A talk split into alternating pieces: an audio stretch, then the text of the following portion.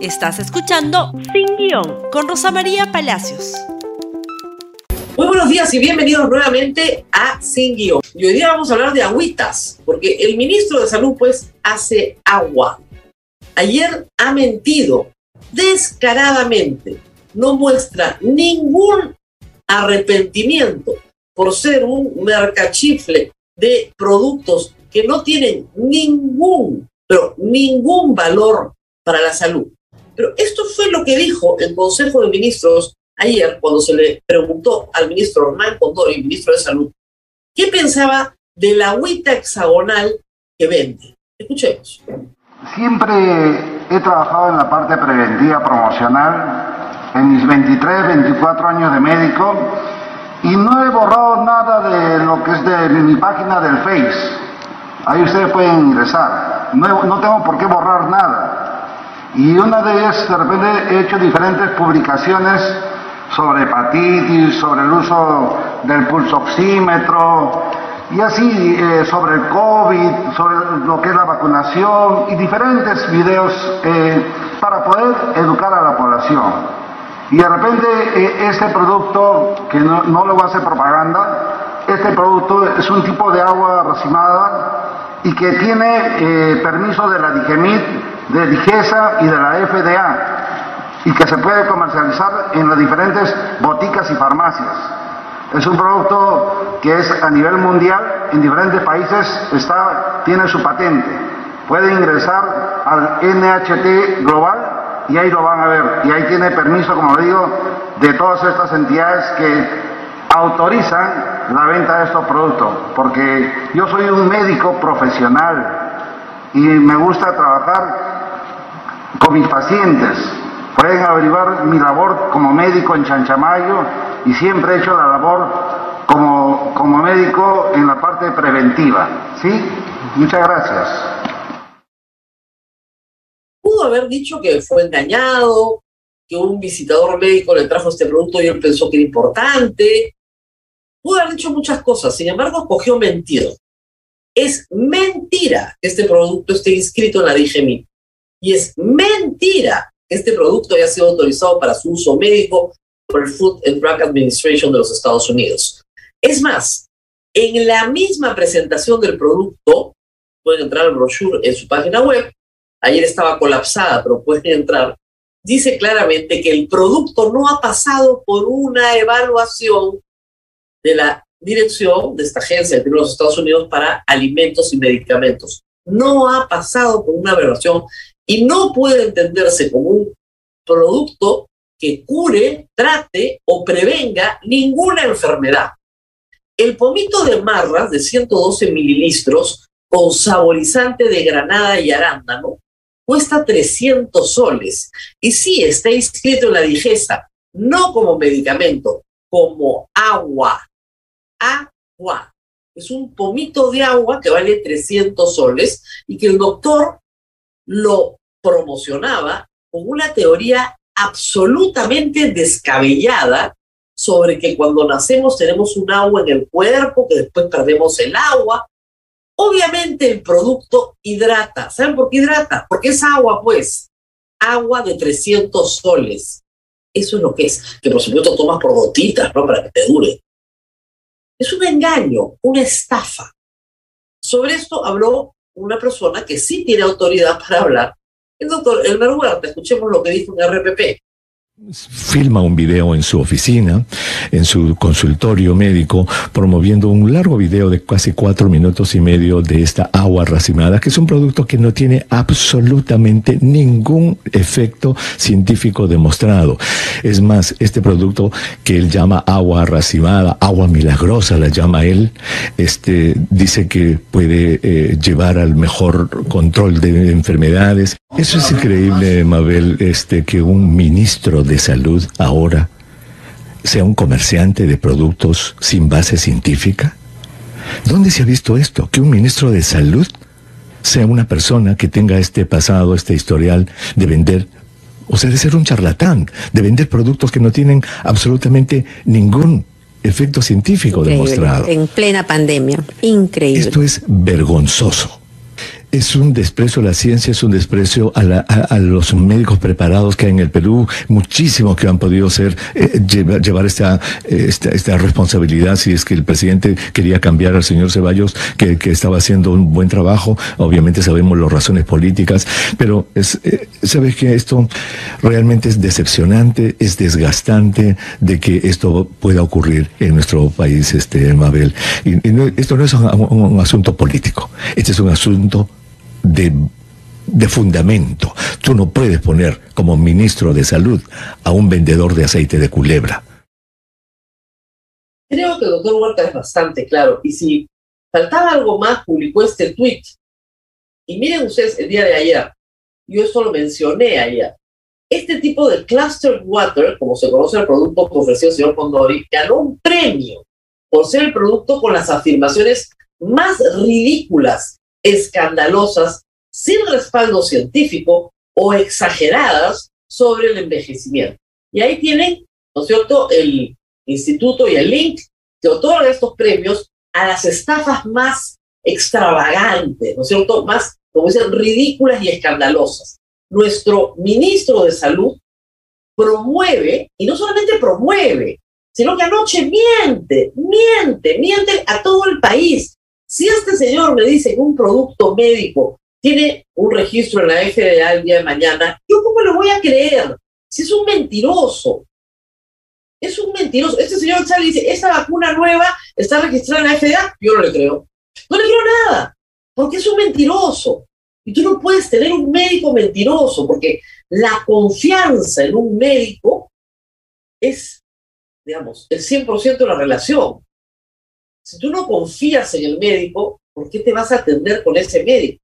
Y como decía el doctor Huerta, es un insulto a miles de profesionales de la salud, mucho más preparados, mucho más competentes que este médico, que tiene como único activo ser amigo personal y militante del partido de Vladimir Sabor. La verdad es que es, es penoso. Esta mañana, hace minutos, en RPP también el decano del Colegio Médico del Perú ha pedido la renuncia, no ha pedido, ha exigido la destitución inmediata de este ministro de la Salud. Porque además no solamente es esto, que es grave lo que hemos visto, sino también el ejercicio ilegal de la profesión o una especialidad que no tiene, denuncias por corrupción, porque el señor cobraba de 10 a 20 soles por puesto CAS, cobros indebidos a personas que trabajaban como CAS, de 10 a 20 soles. Ese es el nivel. O sea, ya la cosita, ¿no? Llevarte los 10, 20 soles. Está con, demanda formulada, ya, con denuncia formulada. el proceso está en curso. Un tomógrafo que también se ha encontrado mal adquirido, donde tiene participación por no cumplir con sus deberes, y fue fue designado director regional de salud de Junín. Duró seis días porque no tenía el perfil. Entonces, si no puedes ser director regional de salud, ¿cómo vas a ser ministro, pues? A ver, no se necesita que el ministro de salud sea médico. ¿ah? Puede ser un profesional de la salud en otra especialidad. Puede ser un obstetra el día de mañana. Pero puede ser una enfermera, un enfermero cualquier profesional de salud o otra especialidad. Tiene que ser alguien que conozca el sector y que no engañe a la gente para empezar. En medio de esta marea que ayer nosotros hemos impulsado, y tengo que decirlo, a mí el gabinete me parece muy malo por muchas cosas, vamos a hablar en unos minutos. Pero esto es grave, esto es inmediato, esto es urgente, está en juego la vacunación nacional, está en juego el tratamiento contra la pandemia. Y esto lo vamos a reiterar todos los días hasta que el presidente de la República saque a ese ministro y nombre a otro. ¿Cuál es la respuesta de Vladimir Cerrón? Porque él es el que corta el jamón. El Colegio Médico del Perú y su decano se suman al cargamontón político para desacreditar a los profesionales del partido. Escucha, que, que mira a través de un tubito este hombre, ¿no? A nadie le interesan sus profesionales ni su partido. Lo que nos interesa es que los niños peruanos puedan vacunarse. Perú Libre tiene cuadros profesionales capacitados, capacitados en vender agüita a 300 soles. Otra cosa es que les moleste el ascenso de hombres del Perú profundo que no pertenecen a la argolla de siempre. Twitter de ayer a las 2.26 de la tarde. ¿La argolla de siempre? No es la argolla de siempre, la que él quiere poner. Es, ah, bueno, tú tienes tu argolla, yo tengo mi argolla, ahora va la mía. Pero resulta que tu argolla miente, miente. Le ha mentido a todo el país diciendo que este productito, que pero es agüita, que la envasan, le ponen esencia de arándano y esencia de granada, te va a curar el envejecimiento. Es la fuente de la eterna juventud y te la venden en 300 soles. Si ustedes miran la página web, parece una pirámide, ¿eh? además, parece una pirámide. Entonces no es el caso de un médico sorprendido por un visitador médico que le ha dado información errada. No, él persiste, insiste en el error, por supuesto que sí. ¿Y qué más dice Vladimir Cerrón sobre la salud pública, por favor? Porque ya está dando órdenes. Debe evaluarse la desmercantilización y descovitización de la salud pública. Toda la carga de riesgosa y contagiosa del COVID se ha traspasado a los hospitales. ¡Qué barbaridad! Como dice, qué horror, ¿por qué se han ido a los hospitales? Mientras que las, las patologías no riesgosas ni contagiosas, además de lucrativas, se tratan en el sector privado, allá. O sea, no me traigas al hospital a tu coitoso, ¿ya? No, tráeme a, a las patologías pues, más, más lucrativas. Es una cosa de locos lo que está diciendo. Pero lo increíble es que Vladimir Sarrón, inhabilitado para el ejercicio de cualquier cargo público, le explique, ¿no es cierto?, al ministro de Salud y a todo el país cómo se tiene que manejar la salud pública. Y lo peor es que el ministro repite este mismo discurso. O sea que los hospitales públicos ya no van a atender a gente con COVID. Allá no. ¿Y a dónde se ve la gente que no tiene a dónde ir? A los hospitales privados, para traer a los públicos las patologías más lucrativas. ¿De qué estamos hablando? Lo hemos dicho ya en otros espacios, aquí lo vamos a volver a repetir. La única razón por la cual tenemos el gabinete que tenemos es porque el presidente de la República no quiere ser vacado. Le tiene tanto temor, tanto terror al hecho de que lo saquen del poder, que todo su gobierno se resume en ese plan. No me vaquen. Es una agenda de punto único. No me vaquen. De ahí la necesidad de tener curules cautivas, un tuit que borró Vladimir Cerrón, pero que es muy simbólico, curules cautivas. 44 curules cautivas. 44 muertes. Y eso es esa es la razón de este gabinete, no hay ninguna otra.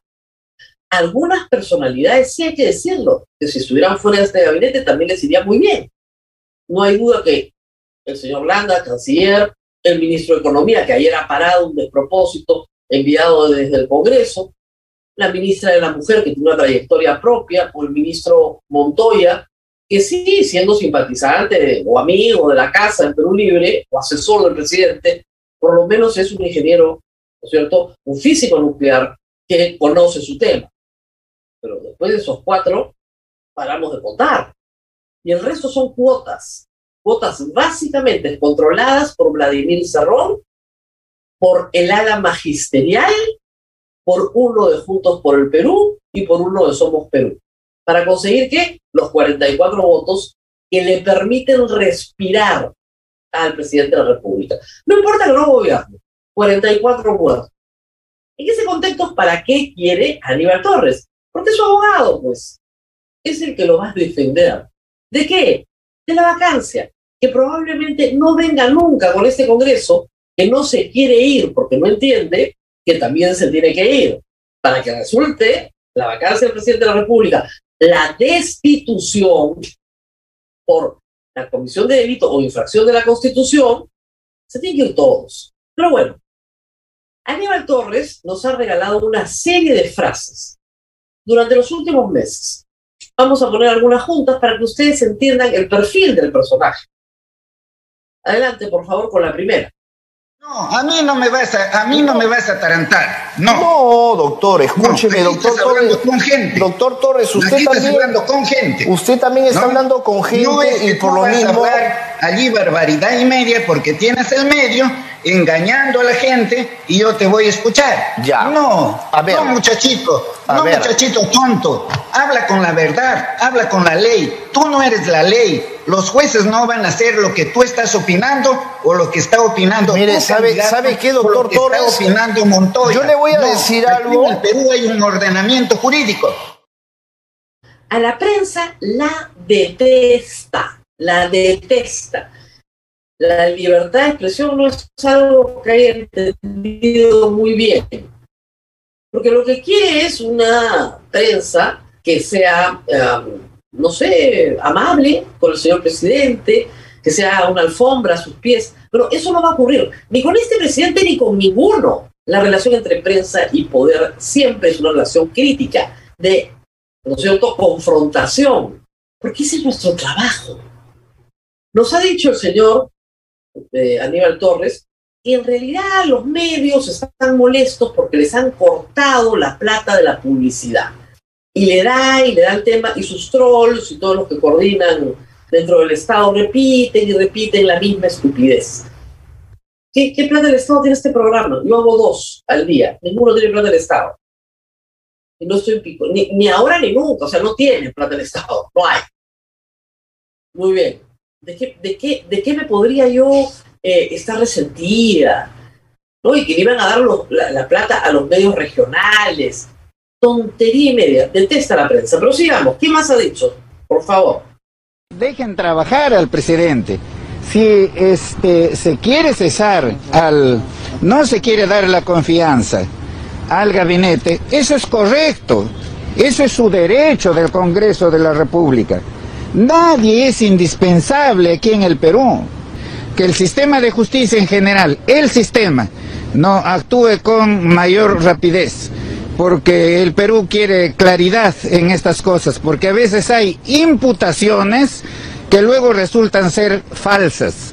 No, la prensa está muy bien que critique, está muy bien que haga observaciones, está muy bien que exprese sus opiniones, sus posiciones de apoyo o de no apoyo. Lo que no está bien es la prensa cloacal de hacer imputaciones falsas, a, a conciencia, sabiendo que son falsas. Y eso la prensa no lo debe defender ni se pueden solidarizar con esa gente perversa.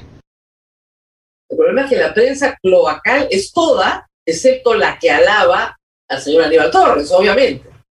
Bueno, ¿y qué le dijo a la prensa cloacal cuando le preguntaron sobre la liberación de Antauro Humala? Como no se puede por ley, voy a hacer que salte una pared. En ese momento voy a hacer que toda la policía se va a almorzar. Lo voy a poner un auto que tenga una velocidad de unos 300 kilómetros por hora para que se vaya. Como nunca informan la verdad, La presidenta del ITI, ¿no, ministro? El señor ministro cree que es gracioso y que eso era un chiste y que los periodistas iban a reír. Bueno, algunos reportes salieron al exterior tomándose en serio lo que había dicho. Entonces tiene que tener más cuidado porque no es gracioso. Se trata de Antauro Humala, el asesino de cuatro policías que se rebeló contra el Estado peruano y asaltó una comisaría. Bastaba con decir, el señor no puede salir de la cárcel. Punto. Porque es ilegal. Eso lo ha dicho en alguna otra oportunidad, pero esta vez quiso ser divertido, quiso ser gracioso. Bueno, no es gracioso, señor Aníbal Torres, y menos ya sabiendo usted que estaba en el bono para ser primer ministro. Pero luego ha dicho el señor primer ministro que solo Dios y los imbéciles no cambian. Eso es una buena noticia. Vamos a ver si sacan o no al ministro de salud. Porque si no lo saca y no corrige el error, o es Dios o es un imbécil. Por favor, el byte. Como digo, este, eh, que ha cometido errores, ha cometido errores. Es un ser humano. Solamente Dios y los imbéciles no cometen errores, ellos no se equivocan nunca. Pero este, el presidente, el ejecutivo está corrigiendo esos errores. Están sacando a aquellas personas ¿no? que están siendo cuestionadas o que algo irregular lo han encontrado ¿no? en la gestión. Se está haciendo eso. Se tiene que corregir, por supuesto, no al tener mayor comunicación con la prensa y con todos los medios de prensa. Pero aquí hay que ir a la realidad. Otra vez la realidad. Durante la campaña, ¿qué hizo la prensa contra Pedro Castillo? No, lo atacó severísimamente, lo difamó severísimamente. De nuevo, la prensa tiene la culpa de todo. La culpa de todo la tiene la prensa. ¿Por qué? Porque la prensa informa de las aventuras de Bruno Pacheco con Karenín López. La prensa informa de cómo el entonces comandante general de la policía, señor Gallardo, se reunía con los asesores del presidente. O que hacía entrar a una proveedora de la Policía Nacional del Perú a Palacio de Gobierno a reunirse porque hay varios del entorno del presidente que son especialistas en recibir proveedores del Estado.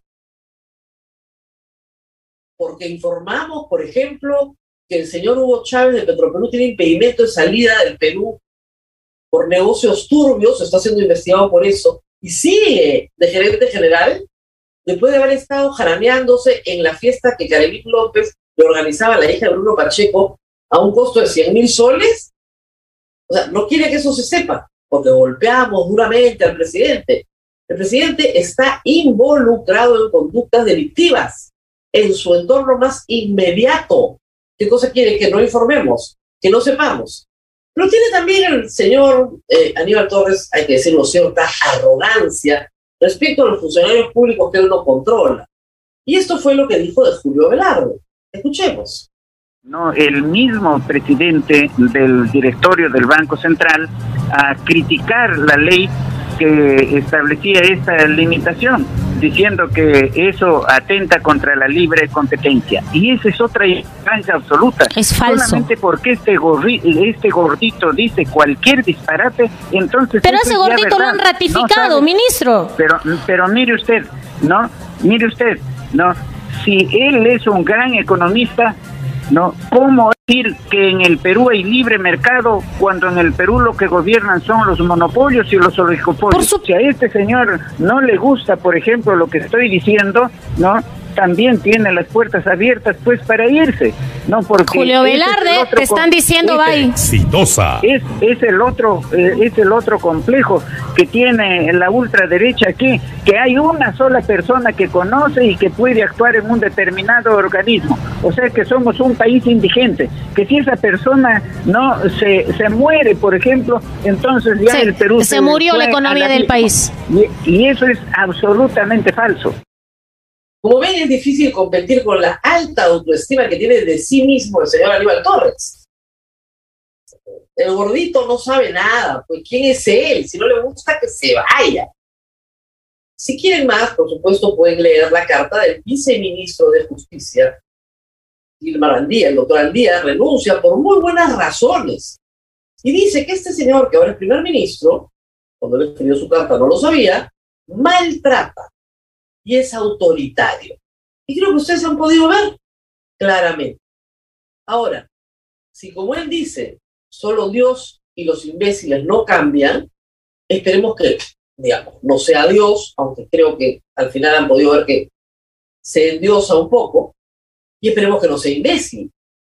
Y saque al ministro de Salud, que es el que nos preocupa en este momento a todos. En primer término, a todos. Y si no lo sacan, por favor, hay un Congreso que lo censure en el acto. Lo único que necesitan son los votos. Se presenta la moción, esperan el plazo, votan y lo sacan. O quieren un ministro de salud con la agüita arrecimada. Qué vergüenza, porque la vergüenza es internacional. Qué vergüenza. En fin, así están las cosas. Compartan este programa, por favor, en Facebook, Twitter, Instagram y YouTube. Los que no lo vieron temprano lo pueden volver a ver y lo pueden volver a ver cuantas veces quieran en el día y en los próximos días. Nos tenemos que despedir y nos reencontramos nuevamente mañana en Sin Guión. Gracias por escuchar Sin Guión con Rosa María Palacios. Suscríbete para que disfrutes más contenidos.